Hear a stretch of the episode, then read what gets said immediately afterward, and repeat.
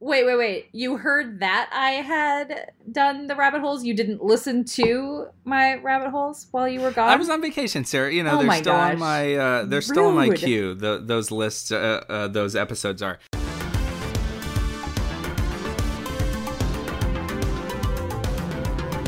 Hey there, welcome to Hot Takedown, the show where the hot takes of the sports world meet the numbers that prove them right or tear them down. Today is August 10th, 2021, and I'm Sara Ziegler, the sports editor at 538. Joining me from Pennsylvania is senior sports writer Neil Payne. Welcome back, Neil. Hey, Sara, it's good to be back. You know, I, I'm glad that I didn't pick two weeks uh, of any kind of significance or, you know, eventfulness in sports to take off. So, you know, Yeah, no, very quiet Yeah. while you were gone. Really Mhm. nothing happening. So that that was nice. Good timing on your part. Yeah, Like no, it. it, was, it was great. But no, I'm I'm happy to be back. Uh, and and happy to just get back into the swing of things. It is as like a sports podcaster, it is interesting to take vacation because you're still like watching sports, consuming them for enjoyment, or trying to kind of tell yourself that it's for enjoyment. So, but it's it's like a weird switch to flip where it's like, okay, I'm on vacation now, still doing a lot of the same like uh, consuming of sports that I was before, but it's as a as a civilian. Yeah, no, I'm I'm on vacation the next two weeks, and so I am hoping to. I will I will likely have a similar experience, although I'm hoping to like really not pay attention at all, and then just have to figure it all out when I get back. yeah. and on vacation this week is Geoff Foster, so we're uh, we won't have a full complement of Hot Takedown hosts for a little while, which is uh, you know it's okay. It's August. It's a good time to to take a break. Everyone needs a break from time to time. rotating cast in and out. It's fine. Yeah, exactly. We should uh, talk about the NL East real quick because it is a whole situation. Like the Mets have fallen off, the Phillies are surging, the Braves are weirdly in good shape. What's going on in the NL East, Neil? Uh, Yeah, I wish I knew. Uh, it is funny because w- when I went on vacation, uh, and maybe a little bit before that, even it did seem like, oh, you know, the Mets are uh, have been the team to beat in this division for a little while, and yeah, all of a sudden, the the Phillies have just gone on this tear. Yeah, the Braves, even with Ronald Acuna out, I, I think I didn't I dump them for the Phillies in uh, our redraft, uh, which was maybe our last episode before before I was out. You dumped the Braves and Geoff dumped the Phillies, and, and right. neither and I picked up the Phillies. seems great. Yeah, that was a Yeah. good move. Yeah, so I, I guess you know I, I, I mitigated my losses somewhat in that way, Yeah. but it just looks like a three-team race, and I'm glad none of us. I, I one of the teams I dumped was the Nationals, uh, who I uh, drafted originally, and that looked good because they sold. Uh, in fact, sold much of their team Yeah. uh, at the deadline, so that was good at least. I feel bad for Mets fans, I know, because although every one of them saw this coming um, and was Right. braced for it, so I, I appreciate I appreciate that. This is the least surprising development of the season. Yeah, it does seem like that. Yeah. on today's show, we'll put a bow on the Summer Olympics with a look back at how our medal tracker performed and how the U.S. men's basketball team somehow pulled off the gold. Then we'll check in on the world of soccer and why Lionel Messi is about to find himself in a different part of it. And finally, we'll take a deep dive into data with our rabbit hole of the week. The 2020 Tokyo Olympics are now over. The US dominated in total medals won and edged out China in the gold medal count. But the Russian Olympic Committee, or ROC, as the Olympics insisted that we call them, surprised with a very strong showing. And Japan did not quite get the usual host nation bump. The reasons for that seem pretty obvious. We did have a number of surprises and, and quasi surprises. The U.S. women's soccer team continued their trend of losing at the Olympics after winning the World Cup, though they did bring home the bronze. And the U.S. men's basketball team pulled out the gold despite looking shaky over the early part of the tournament, and despite the very loud criticism coming from certain corners of the internet. On ESPN's first take, Stephen A. Smith proclaimed that he was never one of the doubters. But I had no problem with Draymond or KD, you know, going at critics, pointing out how people were counting them out or questioning them. When you win and you achieve the goal, which they did, you deserve to stick out your chest and say to some folks, How dare you doubt us? They've earned it. I got mad love and respect for what they accomplished, and I never doubted that they would because I knew that we were superior. We are superior when it comes to the world of basketball, and we will continue to be superior for decades to come. Neil, do you think the doubters were wildly off base looking at this men's team? And what do you think about Stephen A's claims that the U.S. has international basketball locked up for decades to come?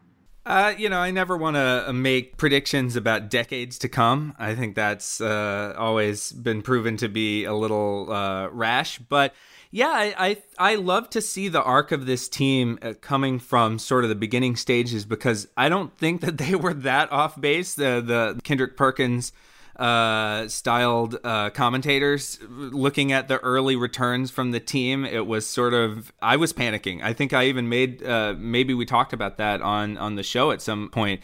But yeah, I, I felt a little bit scared that this team was was going to have a repeat of the 2004 debacle. But they really turned it around. I think a lot of that had to do with just how great Kevin Durant played, and you know, it's it's it's difficult to say that we take Kevin Durant for granted because he is a constant fixture in our basketball watching lives when, when, healthy, especially.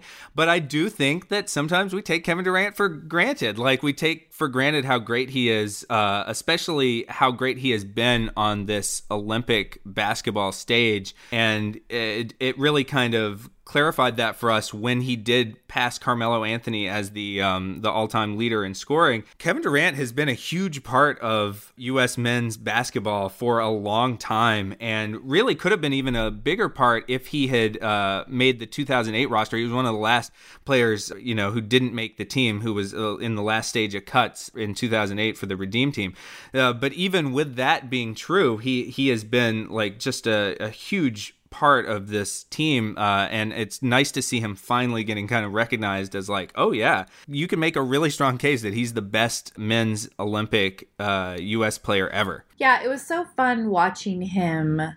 I mean, you know, we got to watch some pretty amazing performances from him in the NBA playoffs this year, and then getting to watch him in the Olympics too, just take over games like that. It was like, oh yeah, this is fun. I, it was really, it was, it felt nice to be able to see it again after, you know, after he got bounced from the playoffs um, earlier than some people were expecting. It was fun to get to see him just take over and really keep that team afloat when it wasn't playing at its best, which it was. I mean, it's not like the doubters were completely wrong. Like they were, they did look bad. No, they they looked bad For big early. stretches. Yeah, yeah. And I, it's probably just a testament to them not really playing that much together. Yeah. I've always sort of thought that the cohesion of uh, these U.S. men's teams is such an underrated factor.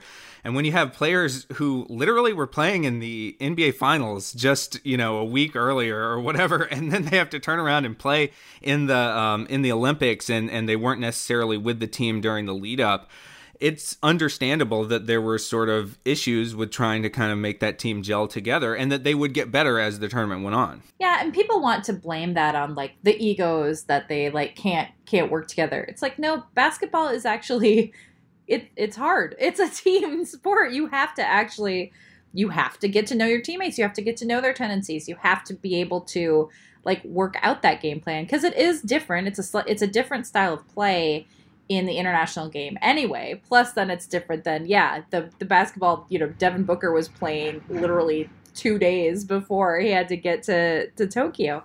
The timing on that was always going to be kind of tricky, and we just sort of assume, well, it's it's American basketball. Like obviously they're going to win. Like no, it's not. It's not obvious. You can't just like show up and win. You do have to to practice and and and work out those kinks. And then once they did that, they looked substantially better. I mean, the, some of those games were still closer than you might have wanted them to be or expected them to be. But when they were firing on all cylinders, man, they looked quite good. And that's something, you know, this idea of not blowing out teams in especially in like the um, knockout stages of the tournament that uh, somebody had asked Gregg Popovich a question about that and he kind of got upset at one of the press conferences and I think that we still have this mentality, maybe just particularly as American fans of a particular generation and, and age group, that Yeah, it's going to be like the first few tournaments that uh, allowed NBA players to play, like the Dream Team and Dream Team Two, uh, which really were. It just was a series of blowouts. It was it was not necessarily close, and it's like that is a totally unrealistic expectation. If that's the comparison point that uh, we're, we're going to hold these guys to, then yeah, they're going to fall short. But the rest of the world has gotten a lot better, and that's just the reality of the the global game of basketball now, and that's a good thing. We should be happy about that uh, because it has been correlated with seeing so many great international players in the NBA. Uh, Luka Doncic is a great example. You know, yeah. Slovenia, um, they they only lost by by one point in the semifinals, and he he played out of his mind the entire tournament. Uh, and he's going to be a force to be reckoned with in the Olympics for a long time. And and that's just one example out of many. You know, France was a much better team than um, you know if if if you had looked at their roster 10, 20 years ago. The the thing they were most known for was uh, Vince Carter dunking on Frédéric Weis yeah. uh, in the, in the 2000 Olympics. and now they they were not only they beat the U.S. early in the tournament, but they were competitive with with the U.S. down to the to the end in the gold medal game. And so, you know, I think that that speaks volumes about it's it's not just them, it's every country seems to be in in a much higher level of play than than they were um, just a decade or two ago. I mean, anyone who follows the NBA should know that. Like this yeah. should not be a surprise, and we shouldn't keep thinking. You know, yes, the U.S. team has a, a, wealth of talent, obviously, but we know how good the international game is. I mean, no one should be surprised at this point that like Rudy Gobert is good. Like, come on, guys. Right. Like we we know this. We know that these teams are really coming together. You should know the names on those international teams. I mean, you and if you're an NBA fan, you obviously do. So it did feel like a little bit of that, like extreme criticism early on of the US team was from people who maybe don't who don't pay attention as much in general and don't understand the international game, but also people who were just wanting to be critical and like didn't really we're we're just wanting to yell about you know yell at Kevin Durant basically, which is a silly thing to do. Yeah, save that for Twitter, and then he can respond with yeah. one of his dozens of sock puppets. Yeah, exactly. No, yeah, save that for Twitter and have him roast you in a multi-part thread. Um, that will make you feel bad about your life. Well, let's talk about the games as a as a whole what do we make of Team USA's performance and underperformance according to our expected medals tracker? The US won 16 fewer medals than we were expecting them to do. Yeah, it's it's tough because uh, some people kind of pointed out rightly about our medal tracker that oh, you know, it uh, it was too high on the U.S. and it didn't take into account the factors, the particular factors to this um, to these games. And I, I think, if anything, we maybe didn't trumpet loudly enough that the tracker was not pr- uh, intended to be a, as robust a projection or forecast as something like our election models or even our NBA models or uh, you know the other ones in in um, that we do for the major pro sports.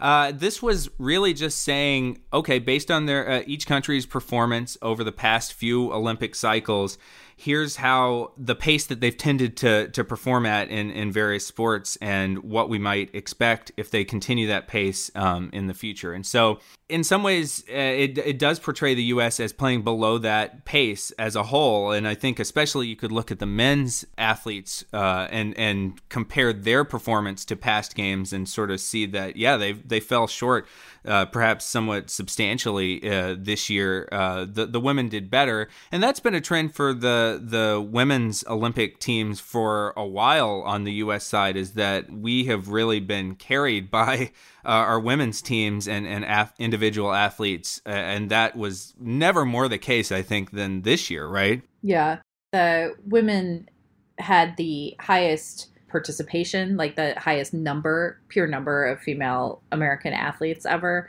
and the highest, you know, the highest number of medals. They were have surpassed the men now three Olympics in a row. Um, so that's it's definitely it's definitely a trend. And you know, I should say it's funny that like our tracker was really based on pace, like where the a country should be at this point in the games based on these historical averages. But what was funny was the first day the US didn't win any medals, and there were many panicked articles out there about how this is the first time that they had ever, I think, not won a medal on the first day of the of the summer games, and that that people were freaking out about that. And it's like, well, you know, yes, they would have, they could have won like one, but they're still on pace for a lot of them.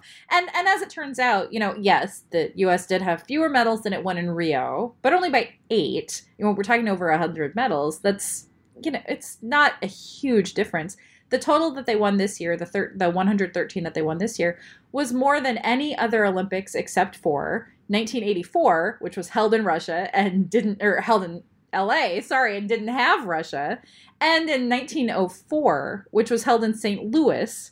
Also, it was really early in the games. It was the first games not in Europe like nobody could get there and the US had 526 of the 647 total competitors. So the medal count was a little inflated in that 1904 St. Louis games. So really this is still like this the second highest total in a normal games for the US ever behind Rio. So it's not like it's a it was a bad showing. It was just like not as dominant as we as we would have wanted or would have would have expected i guess. Yeah we are we are neutral observers. Yeah, we, yeah, we are not jingoistic you know nationalistic uh, medal crazed uh, ghouls here. But but anyway yeah you know and i think uh, it's also worth pointing out that yeah there were more medals given out this year uh, compared with rio also. I mean there were 1080 medals uh, as compared with 973 and we've had some medal inflation over the years years. For instance, in that 1984 Olympics,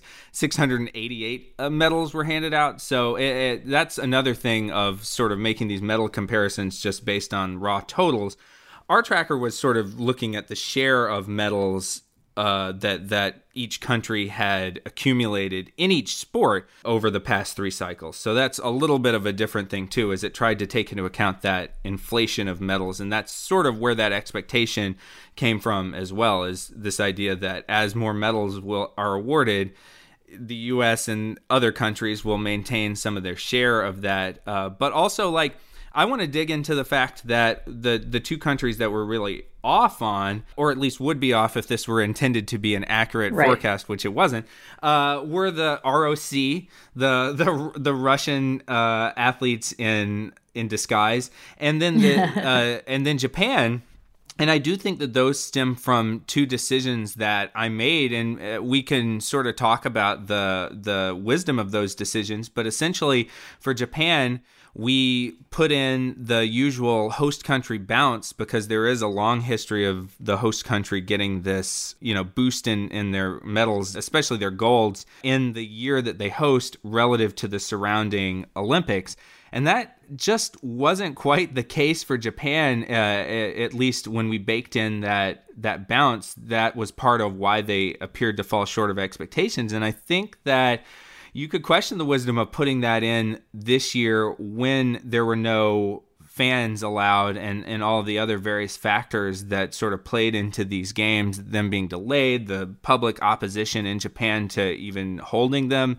Uh, and whether or not those factors are the things that make up the the usual host country bounce, and you know how many of those factors were really working against that this year. That's a fair thing to to ask, uh, and certainly hindsight is twenty twenty there. And then for the Russians, we docked them because of the doping scandal it, not just because they had fewer you know fewer athletes participating than in previous games uh, and and some of them were suspended based on specifically their participation in the doping scandal but this idea that if you do have that widespread doping scandal in place, then who knows how much of your previous performance, how much of that was influenced by the doping.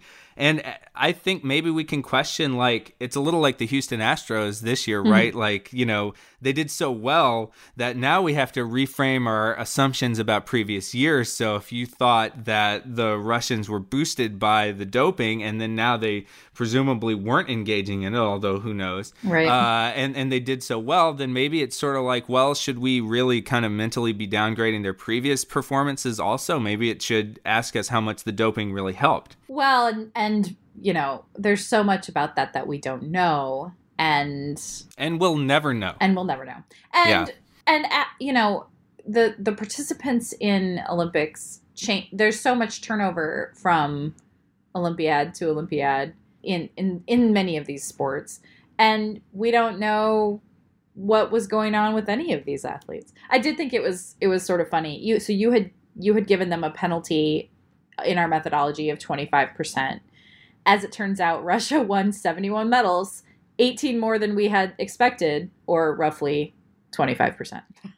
so, so, yeah, if there was no uh, penalty at all, they would have exactly met their expectations. Exactly. And you know, and that did that did affect a little bit the the US count. Some of those medals that that we were expecting the US to win we would have maybe expected Russia to win if we had not given them that that penalty. So, I mean, some of this was all I mean, this was meant to be a fun thing. We were we explained our methodology, but we weren't like some of this was just guesswork. There wasn't like a lot of how how could we have studied this of you know what what we would have expected from a widespread doping scandal like this um, that also then maybe didn't actually mean anything.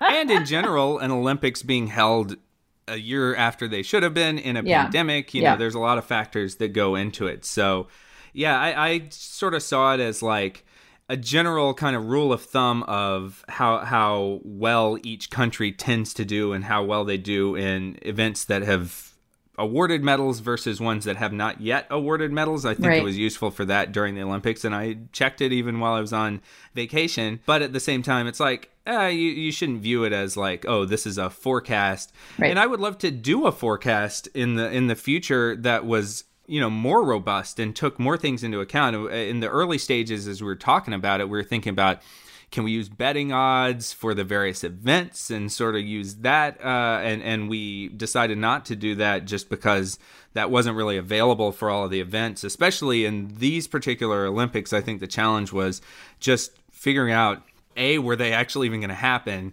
And b you know when was everything happening? Who was participating? Who was sort of locked into um, the the different events? Who had qualified and then just trying to kind of build something off of that so the chaotic nature of the of the olympic lead up i think also made simpler expectation models better at least in terms of just being able to manage them yeah and i also you know there are so many Olympic events that modeling in each one is not really possible. There's just there's so there would be so many models to do. That is that is kind of hard to get at. You know, we had talked about looking at world championship data, other things instead of just, you know, that once every 4 year Olympics. That data is not really available in one at least not in one place they're scattered all over the place if it exists at all and that that makes it a lot harder you know we want all of our data to be like we, we think you know this exists this should be out there this happened so we should be able to access it but that's not how the world of data works unfortunately well and it does give you a perspective of just how spoiled we are in some of the sports where we do have really yeah. good data that we can actually make forecasts that have you know more of a predictive quality to them uh, is you know, working with baseball and working with basketball and all of these sports, it does kind of make you spoiled when you get to um, an event like the Olympics where there isn't as much. And I should say also, we've, uh, you know, you and I talked with a guy that works for the U.S. Olympic team that does actually they do some internal modeling where they do try to kind of dig uh, much deeper than we did into it and kind of come up with their own forecasting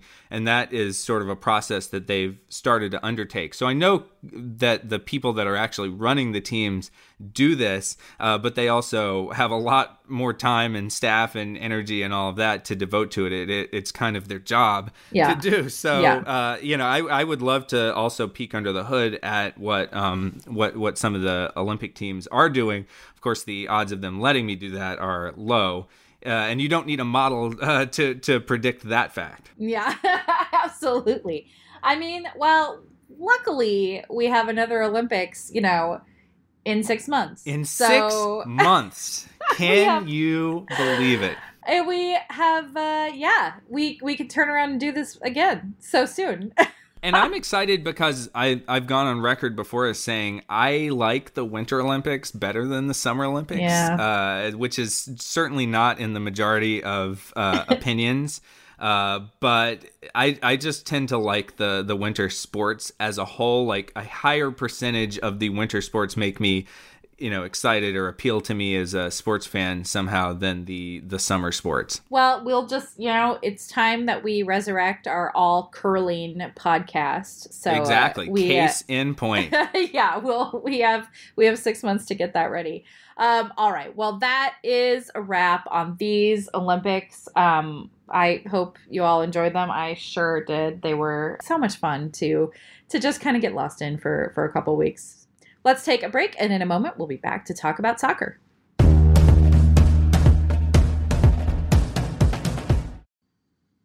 Even if you are only casually aware of European soccer, you probably know that Lionel Messi is kind of a big deal. You also probably know that for his entire career, he has played only for Barcelona. But that is about to change. Messi is abruptly departing Barca for the biggest club in France, Paris Saint Germain. On ESPN's Gab and Juls podcast, Julien Laurens was stunned by the news, even as a PSG fan. And I don't think I don't think they still believe it. I don't think the whole world can believe it. Yeah, it's only when he will sign the contract maybe on Tuesday, bottom of the paper, the, the sheets of paper, yeah. holding the shirt, that then we will really believe it. But it's incredible for Ligue 1. It's incredible for PSG. Not yeah. long ago, I tried to explain to my children that 13 years ago they almost went down to the second division with rubbish players mm. that you even you who've been in the game for so long you'd never heard of and and yet 13 years on to have a front three of Neymar, Mbappe mm. and Messi arguably I had a message from Nedum Onuoha our, our colleague yesterday saying this is incredible do you think this could be the best front three ever and I said it will depend how they click yeah. how they complement each other but technically it could be yeah. and I'm just like wow so, to help us make sense of Messi leaving La Liga, we have called our soccer ringer up out of the virtual control booth. Tony Chow. Hey, Tony, how's it going? Hello, how you doing? Glad glad to make my uh, annual appearance on uh, Hot Takedown. yeah, I know. I know. Well, this we had like, you know, breaking news and not just like, Tony, please come talk to us about the English Premier League. Right, right. Although we have asked that question before and and uh, you've always sort of been like, oh, I'm busy, you know, this, that, and the other. We're like, you're not busy today. You got to talk about yeah, Messi. Messi, Messi's Messi a big deal. Messi deserves it. the walk around the virtual control booth. Yeah, yeah, yeah. absolutely. So let's just start with the disclaimer. You are a, a PSG fan. No, no, no, no, no, no. I wouldn't call myself a okay. PSG. So for every league, I like to pick a team to follow just to stay interested in the league. So for Liga, I do follow PSG. I'm not a PSG fan. I'm as much a PSG fan as I am a, a fan of like the 12 other clubs I follow. You know. I mean, but PSG is one yes, of the PS- 12 clubs. PSG is one of I the mean, 12 clubs because they they have really good soccer kits. So that's our disclaimer. Good kits. Um, Tony's yeah. a fan. All right. Tony, are you wearing are you wearing that jersey right now? No, no, no. I'm wearing a U.S. Women's National Team T-shirt. Oh, okay. Nice. All right, yeah. that's that's good for full disclosure. Um, yeah. Well, I wanted to ask, uh, yeah, just for me as like a super casual uh, soccer fan, uh, especially of sort of like the the world outside the Premier League, uh, could could you uh, explain to me how big of a deal this is and sort of rate it in like LeBron units. So, like, basically, is this like LeBron going to the Heat, LeBron going back to the Cavs, LeBron going to the Lakers? I, I need to kind of have it explained to me in LeBron terms. I think. So, so to answer the first question, it is a very big deal. I mean, it's it's Messi and Barcelona. It's Barcelona and Messi. You kind of always assume that those two things go together. Your LeBron example, I, I actually thought it seemed more like um seeing Tom Brady in a Buccaneers jersey was really weird. Oh. And like I think that is probably an easier comparison. Like Tom Brady and the Patriots seem just so cohesive and together as like one unit. And it was weird to see him in a Buccaneers jersey. I think that's the same. It, it's weird. It's weird to see like Dwyane Wade in a Cavs jersey. It's weird to these players. Like you always assume Messi's going to be, you know, like a Dirk or a Tim Duncan, a one team, one player person, and it just didn't happen. So yeah, and it, it is a very big deal. So like we we'll talk a little bit about about what happened with with Barca, but for PSG to and for Messi, like is this the right move for Messi? Is PSG the right place for Messi? I mean, you know, there was a lot of talk about Man City, you know, and and actually getting him to the Premier League, it feels like that had been talked about, you know, every year. But is is this a good fit for him? Yeah, it feels like every season there are contract talks. There's always the discussion about is this the year Messi's going to go to the English Premier League. I think the Man City conversation died the moment they signed Jack Grealish for 100 million, I think it was, and they just PSG is one of the few clubs that would have the money to make this happen. Is it a good move? I mean, on paper, they seem just ridiculous now. So I'm, I'm sure it's a good move from PSG standpoint. From a soccer standpoint for PSG, it's a great move, but from like a business standpoint, it's an amazing move. It's the contract is what 25 million a year. There's like an add-on sign-on fee of 25 million, but 25 million a year for two years. I think from the this report from the Athletic, uh, they said that PSG had calculated internally that the commercial benefit of recruiting Messi will mean that their investment pays for itself. And it's like not only will it pay for itself because you're only paying him 25 million a year, just on jersey sales, on ticket sales, on everything, it'll pay for itself in like three games this season. You're basically getting Messi for free. Wow. Which is nice. yeah, that is nice. So then how how did this actually come to happen because it seemed like Barca didn't want him to leave like what were what what mechanisms uh, made this the year that this actually did happen after all these other rumors kind of didn't happen over the years so i'm not an expert in the la liga financial salary cap but from my understanding the reason why it happened is just because barcelona couldn't make the money work so for la liga they have these economic controls that basically outlines what each club can spend on players physio coaches it's different for each club it's based on the profits and losses of the club the the debts that the club has. They just couldn't make the numbers work. And the weird thing is, like you said, nobody expected this to happen because they had an agreement already made between club and player Messi and Barcelona to renew the contract and extend his contract. And I'm thinking what happened there was that they thought La Liga maybe would soften the rules because it's Messi and kind of like, you know, finagle the numbers a little bit to make it work because they'll never let a player like Messi leave the league. And I guess they, that just didn't happen. So they just couldn't make the numbers work. I'm still surprised that it didn't happen. As recently as, you know, like Sunday or Saturday, maybe, I, I thought this was all a little bit of a ploy to force La Liga's hand and raise that, that cap for Barcelona. That it did actually happen is still kind of stunning to me. I, I'm just, I'm still really surprised that La Liga made this happen. Now, not that it's La Liga's fault. Barcelona is in trouble financially and has been for a while and is I mean, they have all kinds of problems, but it did seem like I would have expected them to do everything they could to keep to keep Messi, both Barcelona and La Liga. Right. And it's just I honestly still won't believe it until maybe he plays a game. Like I I, I still won't until even the jersey reveal. Uh, I, am still not going to believe it. I'm, I'm not going to believe it until he like scores a goal for PSG. Yeah. I did. I wanted to ask about one one part of of the take. Um, Juls said that Neymar, Mbappe, and Messi could be at least on paper the best front three ever. Does that does that sound right to you? Do you think that's true? I mean, on paper, it's it's tough to think of a scarier front three in soccer now. Like the only the only comparison I can think of is probably with Messi and Neymar in Barcelona with Luis Suarez, the the MSN trio were great um, in Barcelona. I think they played three seasons together, scored over 300 goals together. Uh, that was like a prolific, prolific, and probably the best trio of, of all time. This, on paper, you're getting Messi a little bit past his prime. You're getting Neymar coming off of some injuries, but you have Mbappe like just getting to his prime this is it's it's on paper yeah it is i, I would definitely agree it's it's the scariest front three I, have seen in a while i guess we got, i guess we have to think of a new uh, uh, acronym what, what, would, what would this be it would be uh, Eminem, Eminem, yeah, Eminem, M- yeah, Eminem, Eminem works. Yeah. Eminem works. Yeah. Uh, do soccer super teams tend to to work when they've happened in the past? Like I know sometimes NBA super teams have you know, a great track record in some cases, but others where they flamed out spectacularly. What's the track record for super teams like this in soccer? Well, the the trio, like the MSN trio, they they they won everything. They won they won the treble. They won. They were very very successful.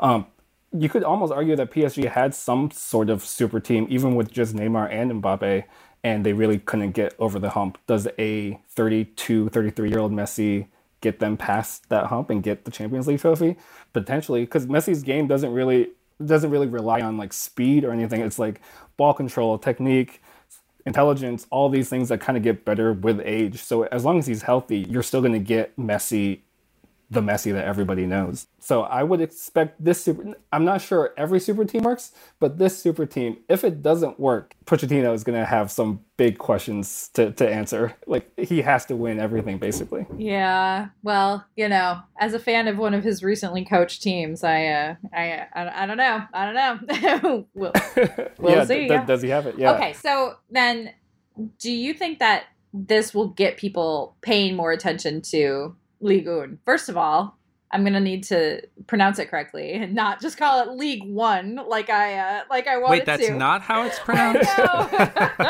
League, League league, uh, league, uh. League, uh, League, uh. Yeah. or or is the Premier League still still what is going to command most attention? I mean, in America, in the U.S., I, it's hard to beat the Premier League. The Liga is broadcasted on beIN Sports, I think. So I guess beIN Sports could see a rise in subscription numbers because Messi, Neymar, and Mbappe is definitely must-watch soccer, even if they're playing in the quote-unquote Farmers League that Liga is sometimes called. I don't agree at all. I actually love Liga, but this does make it must must watch television. I would say potentially this makes Champions League even more like exciting because you expect PSG to make like a deep run in in the Champions League, but it's hard to overtake like the dominance of the English Premier League. Yeah, yeah, yeah. And that starts It does. this week. Yeah. It starts this Yeah. week, which is wild. What uh, what what exciting things are you guys uh, looking forward to as Premier League gets going? Well, f- I mean for this week, I guess the matchup is the Man City Tottenham Hotspurs matchup on Sunday. What a what a big way to start the season. What a way to start the season. there, there was all that talk of like, is Harry Kane leaving? Is Harry like potentially Harry Kane could have been playing as a Man City player this Sunday against his former team, but I don't think that's going Ah. to happen now. Uh, but I think that's probably the big one this week.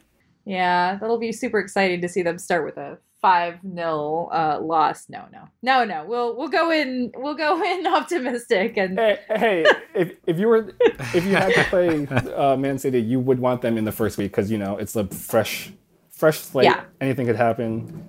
I think that's right. I did like th- there was a like fake uh fake derby over the weekend with Arsenal and Spurs playing in the last exhibition game, which I think is a bad idea. Like you got to save that for the regular season. You got to you can't have these friendlies between these teams that hate each other. That was that was But weird. Spurs won. Son scored 1-0. I mean, who Yes, they they won a game that doesn't count. Yay. It, it, it, it bodes well for the future. You know, like the, the Knicks always do well in summer league, and it always bodes well for for the for the season, right? Oh, see, I wasn't sure if you the were first joking year that was before, and true. now I understand that you were, in fact. Thanks for that that metaphor. All right, well, there's a lot of soccer to be played this fall. Uh, very exciting to see what uh, what Messi ends up doing, and exciting to see how the Premier League shakes out as well. Uh, we will take a break for now, and we'll be back in a moment for our rabbit hole of the week.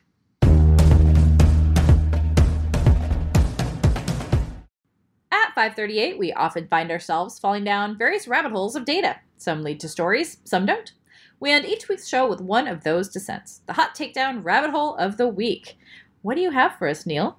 Yes, I, I heard that uh, you were tasked with doing rabbit holes uh, while I was away, so I wanted to take some of that pressure off of you uh, and, and return to the rabbit hole uh, driver's seat. Wait, wait, wait. You heard that I had done the rabbit holes? You didn't listen to my rabbit holes while you were gone? I was on vacation, Sara. You know, Oh they're still gosh. on my uh, they're still on my queue. The, those right. lists, uh, uh, those episodes are. So Sure. anyway, yeah, I really kind of told on myself just A little then bit, yeah. That I didn't listen to the show while I was out. But um, I would encourage everyone out there though to listen Oh and like and subscribe to the show. Uh, anyway, uh, so uh, one thing jumped out to me. You know, I'm always on the lookout for weird numbers, uh, strange occurrences for these rabbit hole segments. And on Saturday, we were given one uh, by none other than Brock Holt uh, of the Texas Rangers. He came into a game against the Oakland A's in the bottom of the eighth inning and pitched. Brock Holt is not a pitcher, it should be noted. And in fact, some of his pitches were so outside the realm of what you would expect from a pitcher that you could tell that he wasn't a pitcher. So, uh, in in that inning, he produced the slowest pitch uh, of the StatCast plus Pitch FX, whatever you want to call it, going back to 2008 era.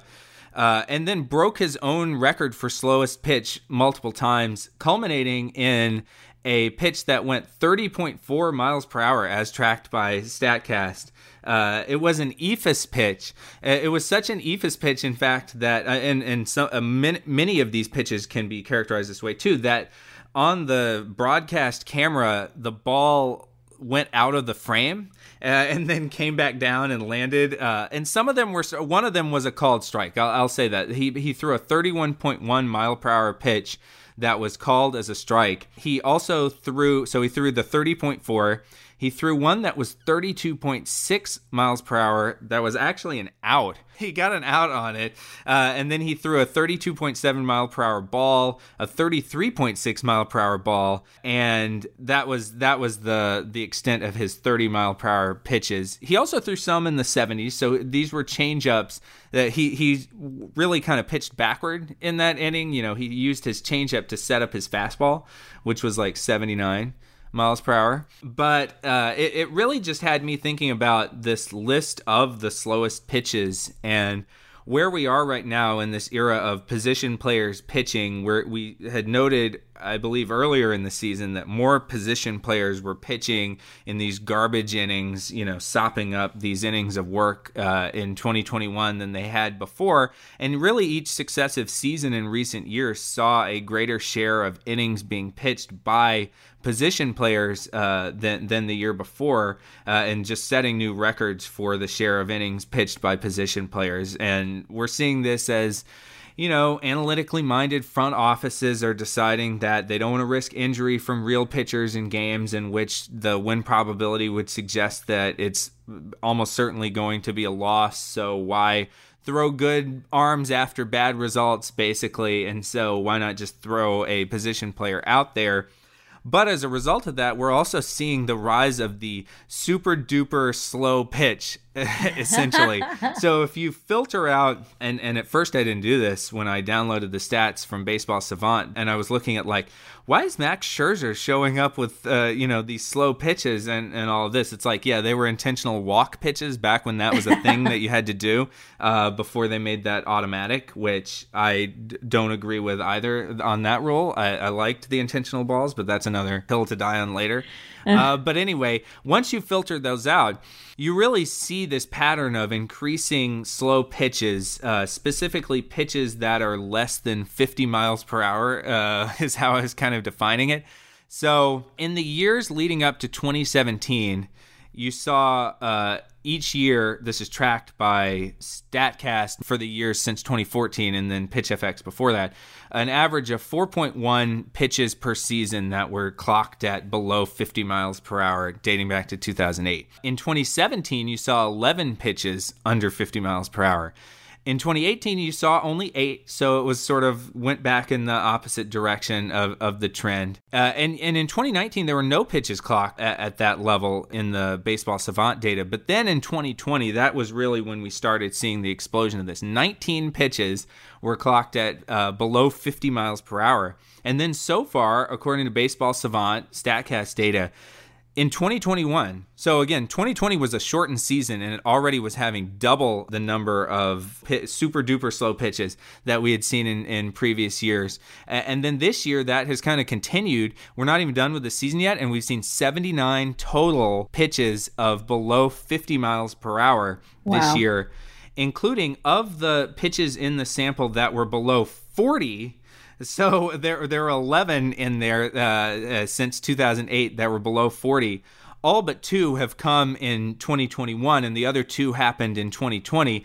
And get uh, fun fact: they were both by Brock Holt uh, in a game against the Phillies on September 23rd, 2020. He threw a 38.1 mile per hour pitch, which was the pre 2021 record for slowest pitch, at least in in the pitch tracking era. Jonathan Arauz, th- another position player asked to pitch, he on August 6th had thrown a 36.3 mile per hour pitch. So that was just a day before Brock Holt. And then Brock Holt comes in and says, Hold my beer.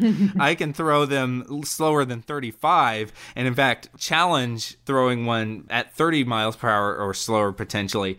So we're seeing this arms race, no pun intended, to of these position players throwing these eephuses. Ephi? I don't know what the plural of eephus is. I think ephi. Yeah, let's do that. These these 30 mile per hour ephi that uh, luckily, so Brock Holt in that appearance um, on Saturday, he luckily got out of the inning. He did not really yield any damage on it because uh, he was able to get the first out was just a chopper that uh, you know these guys overswing at these pitches because they're mm-hmm. like basically softballs coming in and they're like oh i'm gonna crush this thing. Uh, and then they sort of if they're off by a little bit they kind of top it or whatever and that's how he got the first out and it was hit back to the back to him on the mound. Then the second one matt chapman actually sort of uh, waited on it pulled back his hands and kept, stayed inside of it and hit it out into the gap. A classic kind of softball type type of um, hit that you see in like the celebrity softball game or whatever. But then he got a little too greedy and he was trying to turn the turn it from a single into a double and he got thrown out going for oh, second oh, no. for the second out of the inning. And then Tony Kemp absolutely unloaded on one out to right field, but it was caught with a leaping grab at the wall, not just at the track, but at the wall. Almost was a home run. Uh, and so that was how Brock Holt, with his super duper slow pitches, was able to actually record a scoreless inning. But he got very Amazing. lucky. And as uh, yeah. that's an example of how really without the bad base running by Matt Chapman and then just a little bit of extra, you know, wind at the tail of the one from Tony Kemp, it could have been a two run home run that he gave up uh, instead of a scoreless uh, inning. But so I kind of expect us to see more of this. You know, we're just Brock Holt alone being asked to pitch seems to be correlated with more super duper slow pitches than in the previous history of pitch tracking uh, in Major League Baseball. But yeah, we're seeing, you know, like your one of your favorites, Willians Astudillo. Yes. In, in June, he threw a 41.3 mile per hour pitch. Danny Mendick has thrown a few 41. Uh, Jharel Cotton threw a 41 mile per hour pitch. So we've seen more of these guys, these position players kind of come in and just lob these ludicrously slow pitches over the plate. Uh, and and really, you kind of hope that they get the treatment that um, I remember Orlando Hernandez uh, once did in the early 2000s. Um, he threw an eephus two straight pitches to Alex Rodriguez, and A Rod took the first one and was like, huh, okay, all right, this is a thing that he, that, that he's going to do. And then uh, El Duque had the audacity to throw a second straight eephus to A-Rod, who then promptly sent it into the atmosphere uh, with a tape measure home run, I believe at Yankee Stadium, uh, although A-Rod was playing for the Rangers, I believe, at that time. And so, like, you'd like to see the, these, you know, sort of little league type pitches just be met with extreme force from the batters going the other way. But at the same time, if you can uh, throw them over the plate and sort of consistently make it a part of your repertoire, I guess it's fun. It's uh, it's definitely a um, change up in more ways than one from what you're used to seeing in baseball. And uh, I, I, believe the eephus was originally the domain of a guy named Rip Sewell, who was a pitcher from long ago. He actually used it to some effect uh, when he was a real pitcher and used it uh, but then threw one against Ted Williams in the 1946 All Star game, and Ted Williams crushed it.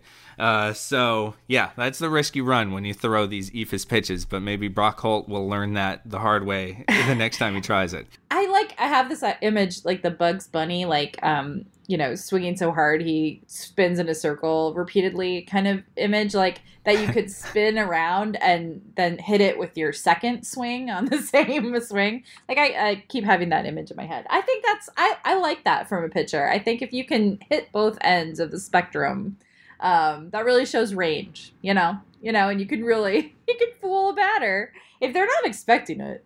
That's the thing I want to see. I want to see a real pitcher do it because, like El Duque, because like the p- position players, you go up there knowing that they can't throw as hard as as a real pitcher. But if you're like Max Scherzer and you slip in a 35 mile an hour pitch, that's like that would be. I want to see that. That would be amazing. Yeah, and I would love to see that uh, too because we are seeing we are seeing like that wide variance in pitch miles per hour. Uh, like Brusdar Graterol on Saturday night, as Brock Holt was throwing his 30 mi- uh, 31 or 30.4 mile per hour pitch, uh, he struck out Shohei Ohtani with a 102 mile per hour fastball. Sure. So, uh, but I No want to see Yeah. uh, I want to see Graterol use the 30 mile per hour and just kind of Yeah. Uh, increase that difference between uh, high and low within the same pitcher. Yeah, and in the same at bat. Yes, in the same at bat. You got to. yeah, Yeah. Yeah. yeah. Yeah, what's the like? What's the most? If you could throw a, a pitch in the 100s, the 90s, the 80s, the 70s, the 60s, you know, all the way down to the 30s in the All same inning, Yeah. like yeah, what's the most number of like blocks of 10 mile per hour range that someone has hit in the same inning? That's that that's the true mark of the uh, change up ace, I guess. Yeah, yeah. We should dig into that uh, StatCast data. I would love that. Um, thank you for that, Neil. That will do it for this week's show. We'll be back in your feed next Tuesday. If you like what you heard, please subscribe. And if you are subscribed, please rate and review us on your podcast app. It helps new people discover the show. You can also email us at podcast at 538.com to let us know what you think. Our podcast producer is Sarah Shackett. Tony Chow is also in the virtual control room. And our podcast commissioner is Chad Matlin. For Neil and Tony, I'm Sara. Thanks for listening. Talk to you next time.